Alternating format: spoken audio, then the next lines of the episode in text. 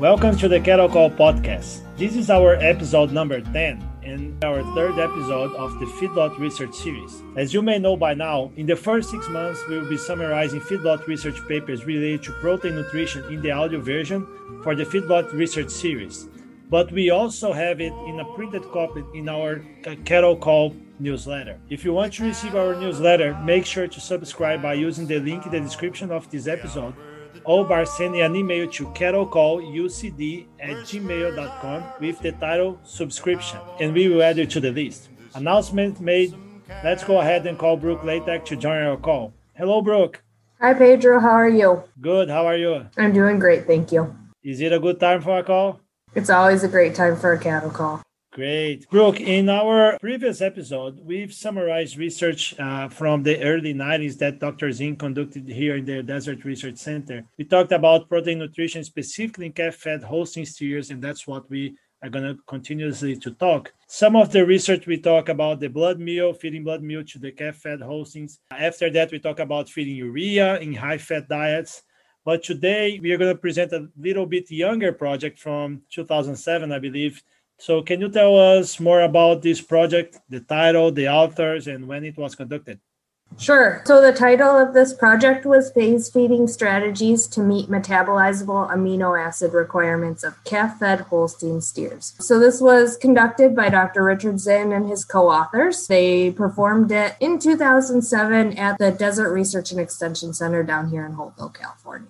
And the objectives of this experiment was to evaluate the practicality of two and three phase feeding strategies to meet metabolizable requirements on growth, performance, and carcass characteristics of calf-fed Holsteins. How did the authors address these questions and how many animals were used, which were the diets, and how long were the animals fed? So the authors for this project uh, took 108 Holstein steers. They were approximately 215 plus or minus 17 pounds, and um, they fed them for 351 days. They had so they split these 108 steers into 18 pens, six steers per pen. And then they had three treatments, so six pens per treatment. And these three treatments were looking at phase feeding these steers. So, just as a note, calf fed Holsteins in the Southwest are typically fed a diet that has 12 to 13% crude protein. So, um, when we're looking at these, keep that in mind. So, the first treatment was a control treatment, it was a single phase urea based diet. So the, the first treatment they fed the only one diet over 300 days, right? 351 days. Exactly. And so they use the urea to meet the average metabolizable amino acid requirements for that full 351 feeding day feeding period. And so that treatment had a crude protein level 11 of 11.5%. The second treatment was a two-phase diet. So they had one diet that was formulated to meet the metabolizable amino acid requirement for the first 112 days uh, on feed. And so this was a 14% crude protein diet. And then the second phase they fed the control urea based diet for the remainder up until 351 days. I got it. So the second treatment, they they fed a greater protein for 112 days, and then they came back to the control diet and fed that during the uh, day 112 to day 351. Correct? Exactly. So they went from a 14% crude protein diet down to the 11.5% crude protein diet. Perfect. And then the third treatment was a three phase treatment. So for the first 56 days, the diet was formulated to meet their metabolizable amino acids for that specific phase which was 15% crude protein. So that's going to be the highest crude protein diet we'll see. And then the second phase met the metabolizable amino acid requirement for days 56 to 112 days. And that was a 13% crude protein diet. And then the final feeding period from day 112 to 351 was just the control urea based diet that was 11.5% crude protein. Perfect. So, just to be clear, they fed one diet on this third treatment, one diet from day one to day 56, another diet to day 56 to day 112, and then they come back to the control diet from day 112 to day 351, right? Exactly, yes. So, basically the phase that we want to evaluate here are those initial growing phase on the calf fed Holstein that we we mentioned a little bit in our previous episode that th- those Holstein steers they require greater protein uh, during that initial phase, that growing phase, right? So that's where we are targeting uh, to meet the protein requirements, correct?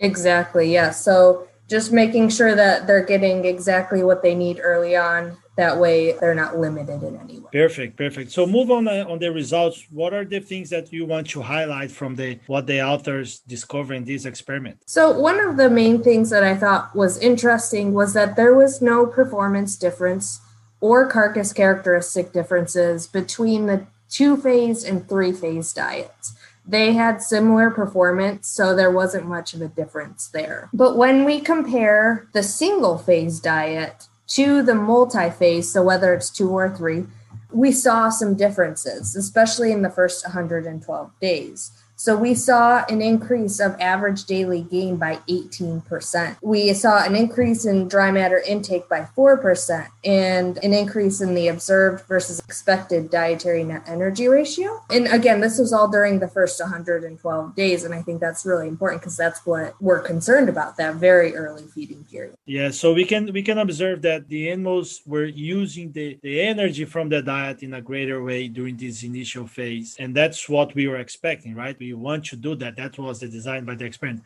But the question now is were the animals able to hold that greater gain, greater performance on the first 112 days during the entire feeding period? So, when we look at the second and third phases, so day 112 to 351, we didn't see a difference between the single phase and multi phase diets. But if you look at the overall performance, day one to day 351, we saw that those results from the uh, first 112 days carried over and continued through the entire feeding period to when we harvested those animals. Interesting. So after we placed them in the same diet, they all had the similar performance, right? So from day 112 to day 351, all of the animals had the same gain. But because they had that 18% greater gain on the initial 112 days, they were able to sustain a greater overall gain, which when we look at the 351 days, the animals had a 6% greater average daily gain overall when we compare the multiple phase feedings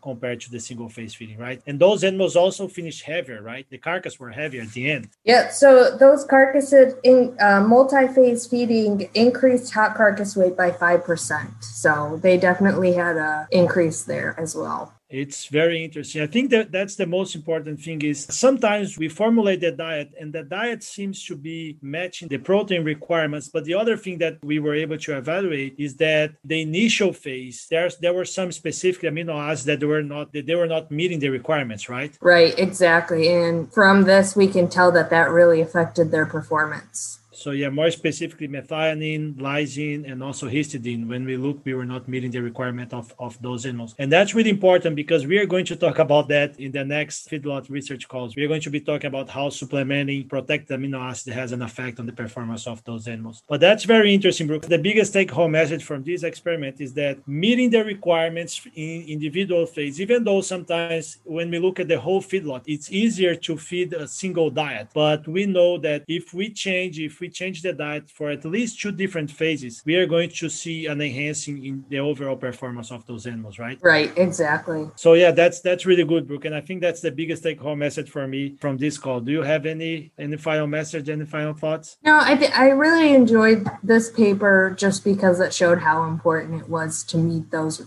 those requirements early on and not just treat the whole feeding period as an average. So that's very important, especially when we talk about know that we are staying so long on feed in the feedlot. They are starting so young. And I think that research is very, very important and led to a lot of other research that we still try to understand better these protein requirements during this initial growing phase up to 280 kilos that those animals have. So I think that's very important and that's a very nice research. And if you want to learn more about it, you can send us an email. We can send you the paper. You can look at the summary in our uh, newsletter. And that's all I have for today. Do you have any final thoughts, Brooke? Nope, nothing from me. Great. Thank you very much. Thank you for listening to us. And Brooke, is it a good time for a call? It's always a great time for a cattle call. Thank you. Lonesome cattle call.